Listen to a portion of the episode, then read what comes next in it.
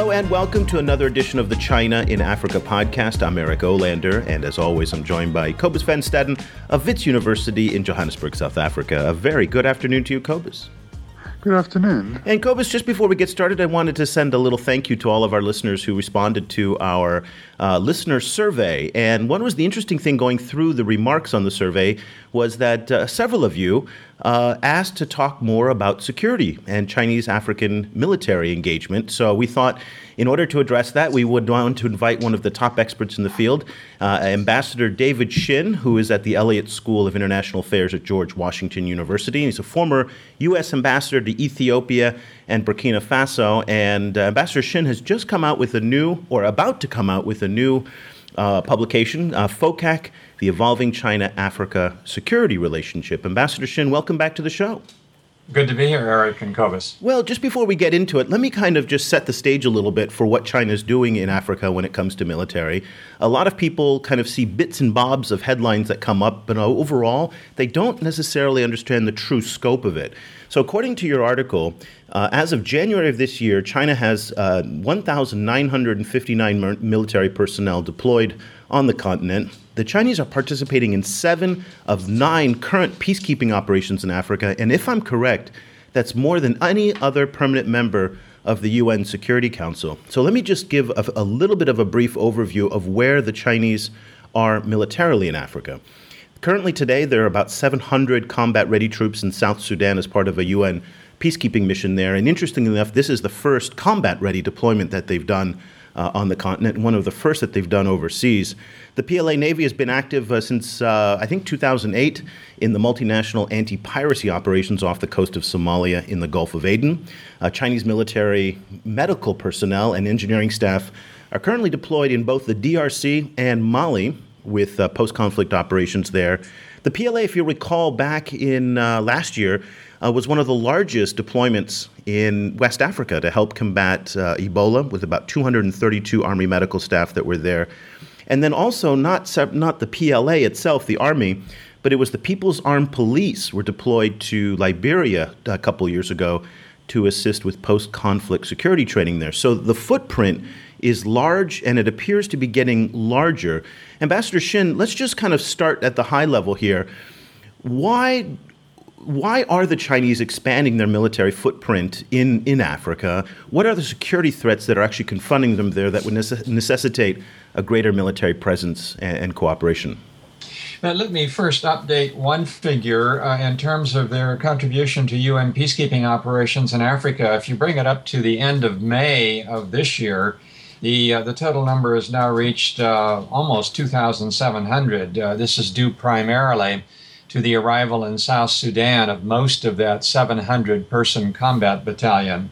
Uh, it also includes their, their experts and their police uh, who are assigned to UN peacekeeping operations. But you can see it's just, just since the end of last year, it's a, uh, a growing contribution to peacekeeping. Uh, I would argue that the, uh, the reasons for this um, increasing activity, uh, particularly in Africa, is primarily because of growing Chinese interests in Africa, uh, both uh, economic and political, and particularly the fact that there is a uh, growing uh, Chinese community in Africa. Uh, no one quite knows what the number is of persons of uh, Chinese derivation in Africa, but the estimate is somewhere between one and two million. And as you get these uh, growing numbers of Chinese actually living in Africa, they obviously, some of them are living in, in or near conflict zones and subject to um, uh, possible attacks uh, or getting simply being at the wrong place at the wrong time, as we saw in the case of Libya, where 36,000 were evacuated, and then uh, last year another thousand evacuated out of Libya, and then uh, also last year uh, into this year uh, several hundred evacuated out of South Sudan.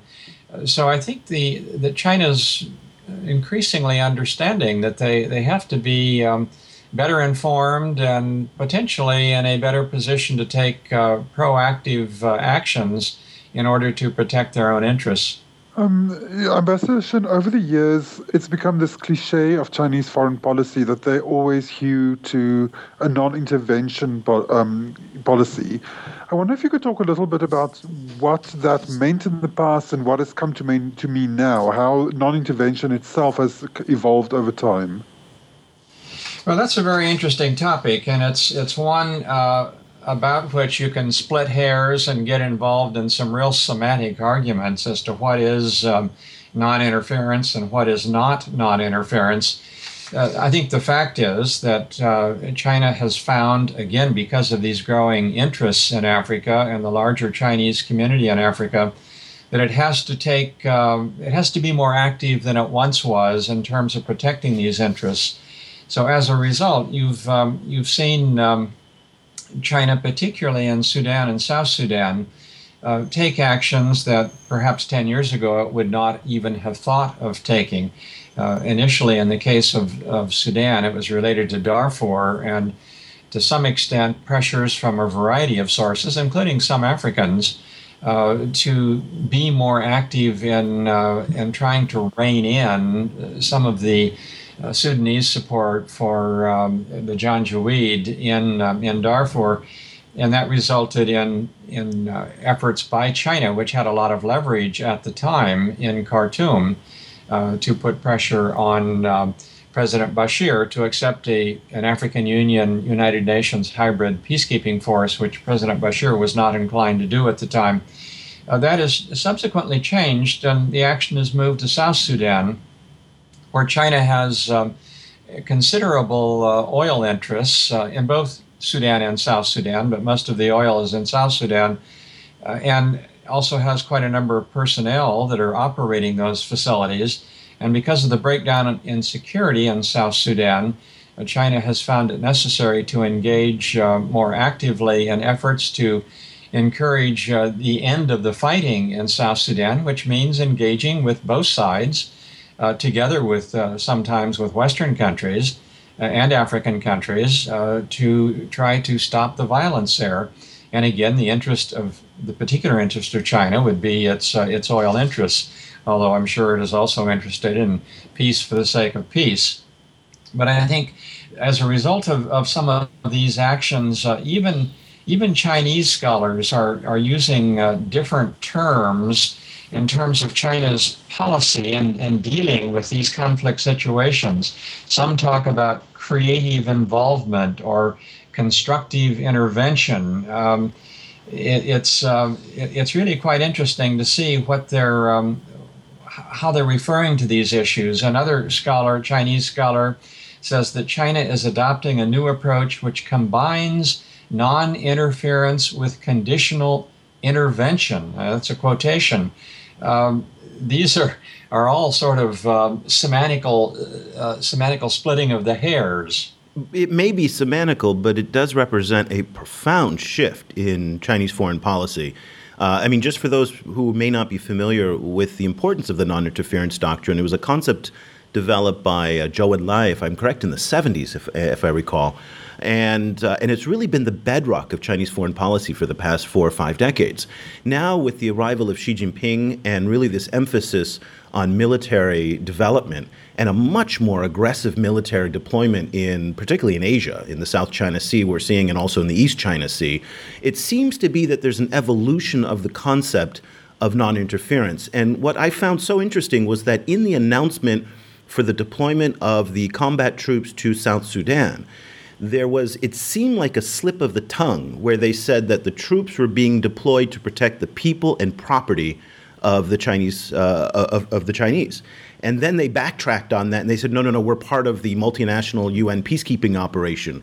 And in some ways, it started to have some echoes of what the United States might use to justify military deployments overseas to protect people and property. And I'm just wondering now you know, if we're seeing as this kind of expansion of Chinese military activity, not just in Africa, but globally, um, that, that this non interference concept really is going to be a 20th century idea that Xi Jinping is going to leave behind? Uh, you may very well be right, and, and this is a, an extremely interesting development. Um, the the uh, efforts of, uh, of China to deal with um, particularly the aftermath of its engagement in the Gulf of, um, of Aden in the anti piracy operation, has caused all sorts of new questions to be raised. Uh, once you start uh, sending two frigates and a supply ship since 2008 to the Gulf of Aden on a regular basis, and China has announced that it intends to continue that uh, contribution, you have to have ways to support the ships. And China has found that out and concluded in 2014 a, uh, an agreement with Djibouti for the regular, uh, not basing, but the, the sending of its uh, ships, its naval ships, into Djibouti for resupply. And that has now morphed into an even more interesting conversation uh, about which we don't know the end result. But according to the president of Djibouti, uh, there are discussions between China and Djibouti on a Chinese uh, naval base in Djibouti. My guess is that uh, whatever ultimately is agreed upon in Djibouti, uh, China will be very clear to make sure it is something less than a base, but it will be more than simply an agreement that uh, permits its naval vessels to access the port of Djibouti. So it'll be very interesting how this plays out, because that's another major uh, plank of uh, Chinese foreign policy is no foreign military bases. And I can't imagine that they want to um, have Djibouti become the first one in the world. Well, I, I think one one complicating issue, excuse me, is that there is also you know, kind of a kind of a commentariat industry, the worldwide, looking out for for signs of possible kind of mili- Chinese military expansion. So, you know, kind of you hear lots and lots of discussion about different possible Chinese bases, including the concept of the string of pearls around the, the northern um, Indian Ocean basin, um, the B- Djibouti base, whatever the, the, Djibouti you know kind of entity might be, and then also uh, lots of uh, probably unfounded discussion about a possible base in Namibia. Um, how do these the, the, kind of excitement and, and perceptions of Chinese military expansion into the rest of the world, how does that influence and, you know, kind of and affect the actual Chinese expansion, you know, kind of military expansion? Um, you know, kind of how, how do they actually deal with this discussion and these perceptions while also trying to do what they want to do? Well, we of course don't know what is going on inside uh, the PLA uh, and, and, the discussions that are taking place there. I, I, would not be surprised, but what there is something of a debate going on as to how uh, far you should push the envelope in terms of uh, increasing your military capability outside of Chinese borders. Uh, my my reading of it is that for the time being, there's a reluctance to push it too far. Uh, I don't put much credence in the uh, report about a base in Namibia. There's also the, the rumors that have been circulating over the last year of uh, a secret uh, airfield being constructed uh, in uh, Zimbabwe, presumably under the control of China. I don't, I don't accept that either. There may very well be a military base being constructed in Zimbabwe, but I suspect it's for the Zimbabwe military. the the press, of course, like, likes to take these stories and run with them. It, um, it sells copy. I think one must be very careful with a lot of them. The one in Djibouti is the most interesting one because this is an actual statement by the president of Djibouti uh, stating categorically or, or uncategorically that uh, there are discussions going on with China over a, um, a naval base there and he actually used the term base. Uh, China has neither confirmed nor denied that report, and if it were totally untrue, I think they would have denied it. Well, let's talk about the neighborhood that you live in right now, which is Washington D.C. You are very well connected with uh, with the folks up on Capitol Hill, and also in the kind of you know national security circles in Washington. There already is a fear in America about China challenging American hegemony. Uh, particularly, what we've seen is in the South China Sea, where the Chinese have said, "Bring it on," and the P-8 flew over those islands. Uh, you know, and there was warnings, and there's been this really this standoff. Then we have the cyber kind of threats and attacks going back and forth between the United States and Chinese. So it feels like this talk of an expanding military footprint really feeds into that narrative that China is trying to challenge American hegemony, particularly now in Africa. Uh, you know, so we talk about 2,700 uh, Chinese soldiers in Africa that probably pales in comparison to the number of American forces that are even based maybe at Camp Lemonnier in, in Djibouti. I don't know how many are there. But you know the pulse in Washington. How is this trend that you are writing about in this paper being received in Washington that is hypersensitive to military and security issues, particularly in North Africa? Well, I think I think we need to unpack that a bit because uh, the what is happening in the South China Sea is, I think, very different uh, up to this point than what is happening in Africa. And you're quite right. Uh, in, virtually all elements of the American government, I think there is is real concern about what's going on in the South China Sea, the executive branch and the legislative branch. When it comes to uh, to Africa, I think there's a somewhat different approach here. There are elements of the press, and there are certainly members of Congress who are uh, paying attention and are quite concerned about what uh, China is doing in these areas. And I think some of what they are concerned about is based on, on inaccurate information or information that certainly has not been verified at a minimum. I think at the executive branch level, there I sense there's much less concern uh, as to what China is doing up to this point in Africa. For one, there's an appreciation as to what China is doing with UN peacekeeping and the contribution that they're making in the uh, anti-piracy uh, effort in the Gulf of Aden. There are no complaints about that, and there even occasionally is public praise. Uh, I think that the executive branch is watching very closely what is um, happening in, in Djibouti, and you're quite right. The United States has its only military base in Africa in Djibouti, with about 4,000 personnel, both military and civilian. Uh, you also have a, a French uh, military facility in Djibouti with, I think, 1,500 personnel. And you even have a Japanese uh, military facility in Djibouti with about 200. So if, if China were to set up some very modest facility there that it could uh, define as being less than a base, uh, probably the U.S. government would not get terribly exercised about it, although there may be members of Congress and the press that do. Cobus, let me put the question to you about how you think it's being interpreted on the continent. And I and I'm going to refer to Deborah Brautigam, and you know she has this kind of saying that China is the old is the blind man and the elephant. You get to see exactly what you want in this relationship. So I can see people, and on our Facebook page we've seen it time and time again, saying anytime there's a Chinese military engagement in Africa, with mostly on UN peacekeeping, they say there you go, this is the neo-imperialism, they're coming to take over. Then you probably have other people which are saying, well, it's great that they're deploying engineers and medical personnel to Eastern Congo, to Mali, and they're doing sta- stabilization operations in Sudan. How do you think, from your vantage point in South Africa, the perception of a greater Chinese military footprint in Africa is being received? Um, I think, as, as far as I've seen, it was generally perceived um, positively because it's almost always, you know, always so far kind of couched within multilateral institutions like the UN, um, and clearly responding to a, a, a, clear problem like you know, kind of the crisis in South Sudan. So, um, so it, it so far I haven't I haven't seen it condemned or decried that much, you know, kind of except for the odd kind of internet commenter. I think what's what's you know what you also have to take in mind is that you know from an African perspective so far the Chinese military presence while growing is still quite small. Um, so I think there isn't, you know, that much attention being paid to Chinese military presence compared to a, for example, you know, kind of growing American drone strikes or you know, kind of other military um, engagement, and also just the the general presence of Chinese people. Um, you know, kind of Chinese migration to Africa is a much bigger story in, in Africa than is Chinese military engagement in Africa because it still happening quite, you know, kind of quite selectively. And people can see um, it on the ground. They see those Chinese workers, exactly. and yeah.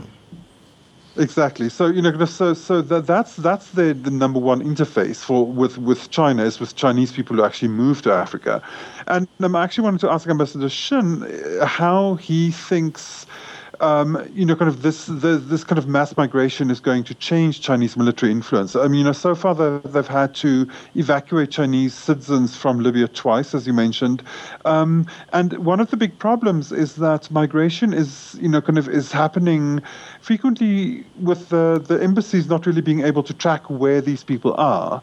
Um, it's it's you know it's it's a big logistical issue for them sometimes to keep, to keep track of Chinese citizens and, and particularly exactly where in rural areas living. Um, how do you foresee you know Chinese foreign policy being affected by this in the future in Africa?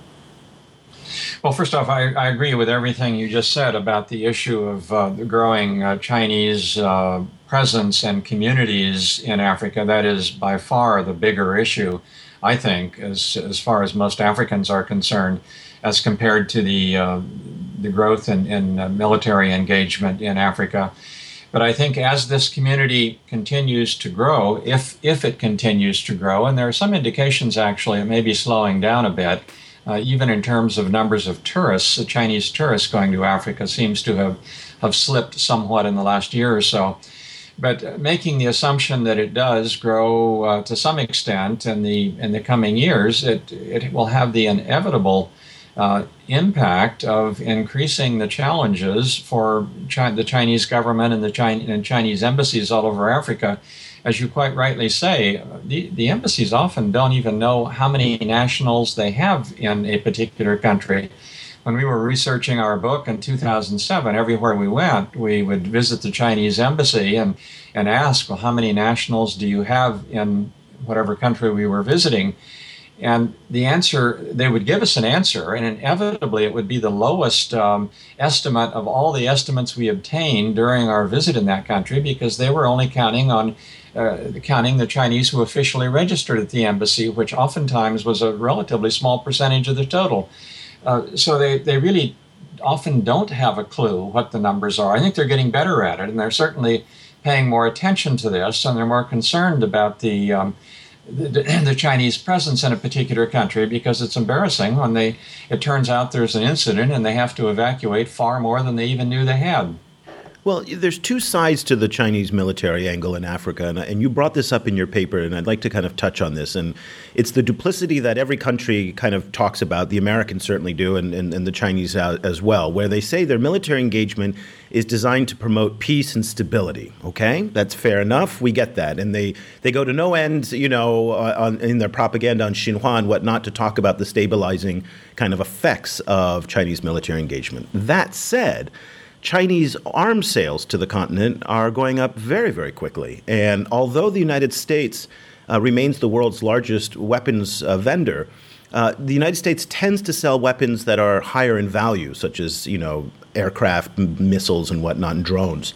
The Chinese oftentimes sell small arms, and those small arms have a particularly devastating effect in places like Africa and the civil conflicts in the DRC, in Mali, even in South Sudan. We, there was an embarrassing situation last year where the Chinese said, the ambassador in, in Juba said, we're not going to sell weapons to, uh, to either side in the conflict in South Sudan. Lo and behold, uh, $38 million from, of Norinco guns show up in South Sudan for the government. So, talk to us a little bit about the, the, the flip side of all of this, which is the small arms sales.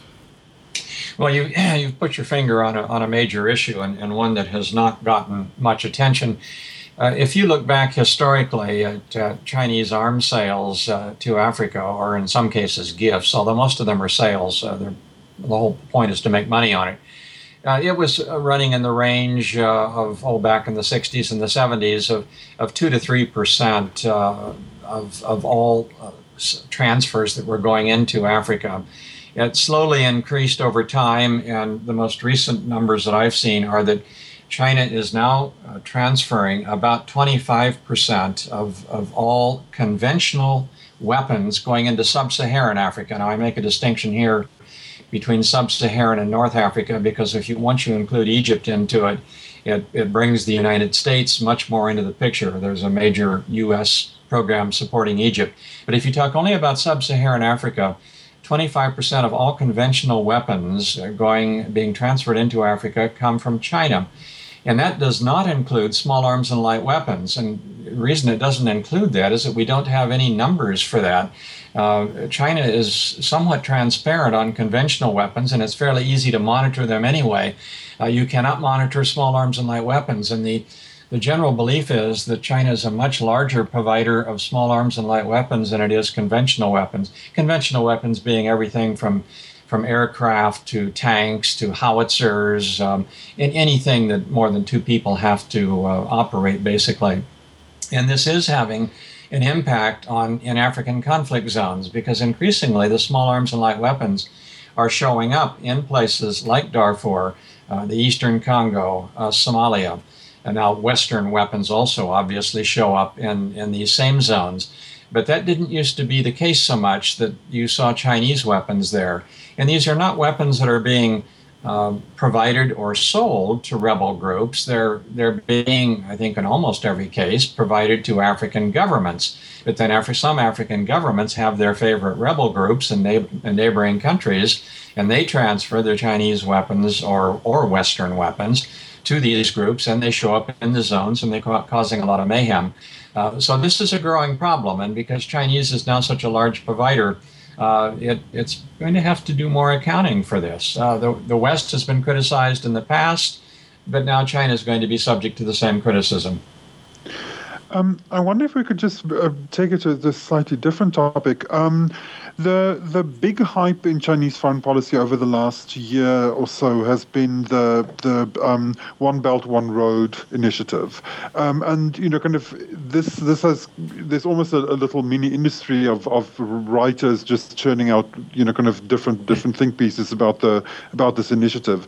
Um, I was wondering how you read the initiative in in security terms and how you think it'll uh, affect uh, you know kind of Chinese foreign policy generally, and to, especially towards Africa? Well, it's an interesting question, and it's one that I've also been trying to get a handle on, and I'm not sure I have one yet. I, I think there is clearly a security link when you're talking about the maritime Silk Road aspect of this, which is the component that uh, impacts at least uh, northeastern Africa. And it seems to have would it seems it would initially anyway only have a significant impact uh, oh from about Tanzania north, but particularly going through the Suez Canal. And I think that's one of the least understood elements of it. Uh, there's a lot of uh, commercial uh, traffic, maritime traffic, that goes through the Suez Canal that is going to and from China. Uh, China has fairly extensive interests uh, in the uh, Suez Canal zone, and it has recently um, been engaging in an uptick in ship naval ship visits to the Mediterranean. Uh, it recently had a naval exercise with Russia in the Mediterranean. So you're you're seeing a surprising amount of very recent engagement uh, through the Suez and into the Mediterranean. Whether that is more linked to interests in Europe than it is to North Africa, it's not clear. But the, the fact is, it impacts uh, Africa, it certainly impacts Egypt, and it has a, uh, a significant um, relationship to what's going on in Djibouti and even a little further south, as I say, at least as far south as Tanzania. So the, this is a very uh, interesting development, and it um, it's clearly on the rise. You're going to hear, see, and hear more about this. It's just not clear to me how fast it's going to develop and where it is all going to end. Well, the paper is FOCAC, The Evolving China Africa Security Relationship by Ambassador David Shinn of the Elliott School of International Affairs at George Washington Universities. And I got to say, Ambassador Shinn, as scholars go, you are among the, the best out there when it comes to social media. You've got a blog, you've got Twitter. If people want to follow the publication of this paper and where they can find it, and also what you're reading and writing these days, what's the best way for them to stay in touch with you? Well, the blog is probably the simplest. The paper is, uh, I just checked the other day, and apparently it's going to be another two weeks before it's actually published uh, by the Center for Chinese Studies at Stellenbosch. Um, so it's, it's running a little bit late, but it will be out, and um, it, it, will once it goes uh, out by the Center for Chinese Studies. I'll also put it on the blog. But I'm also working on a number of other issues unrelated to security that will be appearing fairly soon. And what's the blog address, just for everybody to find out? If you just put my name in Google, it's normally the first thing that will show up. And that's David Shinn, two N's on the end, S H I N N, for everybody who wants to search it up. And that's then also on Twitter, you you tweet a little bit, don't you? Uh, basically, the, the Twitter is an automatic arrangement where it tweets out uh, every new blog oh, entry. Okay, very handy there. And Cobus, I know your Twitter feed isn't automatic. What's the best way for people to follow you? Um, I'm on Twitter at Stadenesque. That's S T A D E N E S Q U E. And you'll also see me on our Facebook page. It's facebook.com slash China Africa Project. And I'm on Twitter as well at EOLander, E O L A N D E R, tweeting the top China and Africa headlines almost every day. And of course, if you want to follow this podcast, you can do so just by going to iTunes, type in China Africa, and boom, we'll come up there. Uh, Ambassador Shinn, thank you so much for joining us. It was a fascinating discussion, and we look forward to seeing the, the paper when it comes out. My pleasure. Always happy to join you. Great. We'll be back again very soon with another edition of the China in Africa podcast. Thank you so much for listening.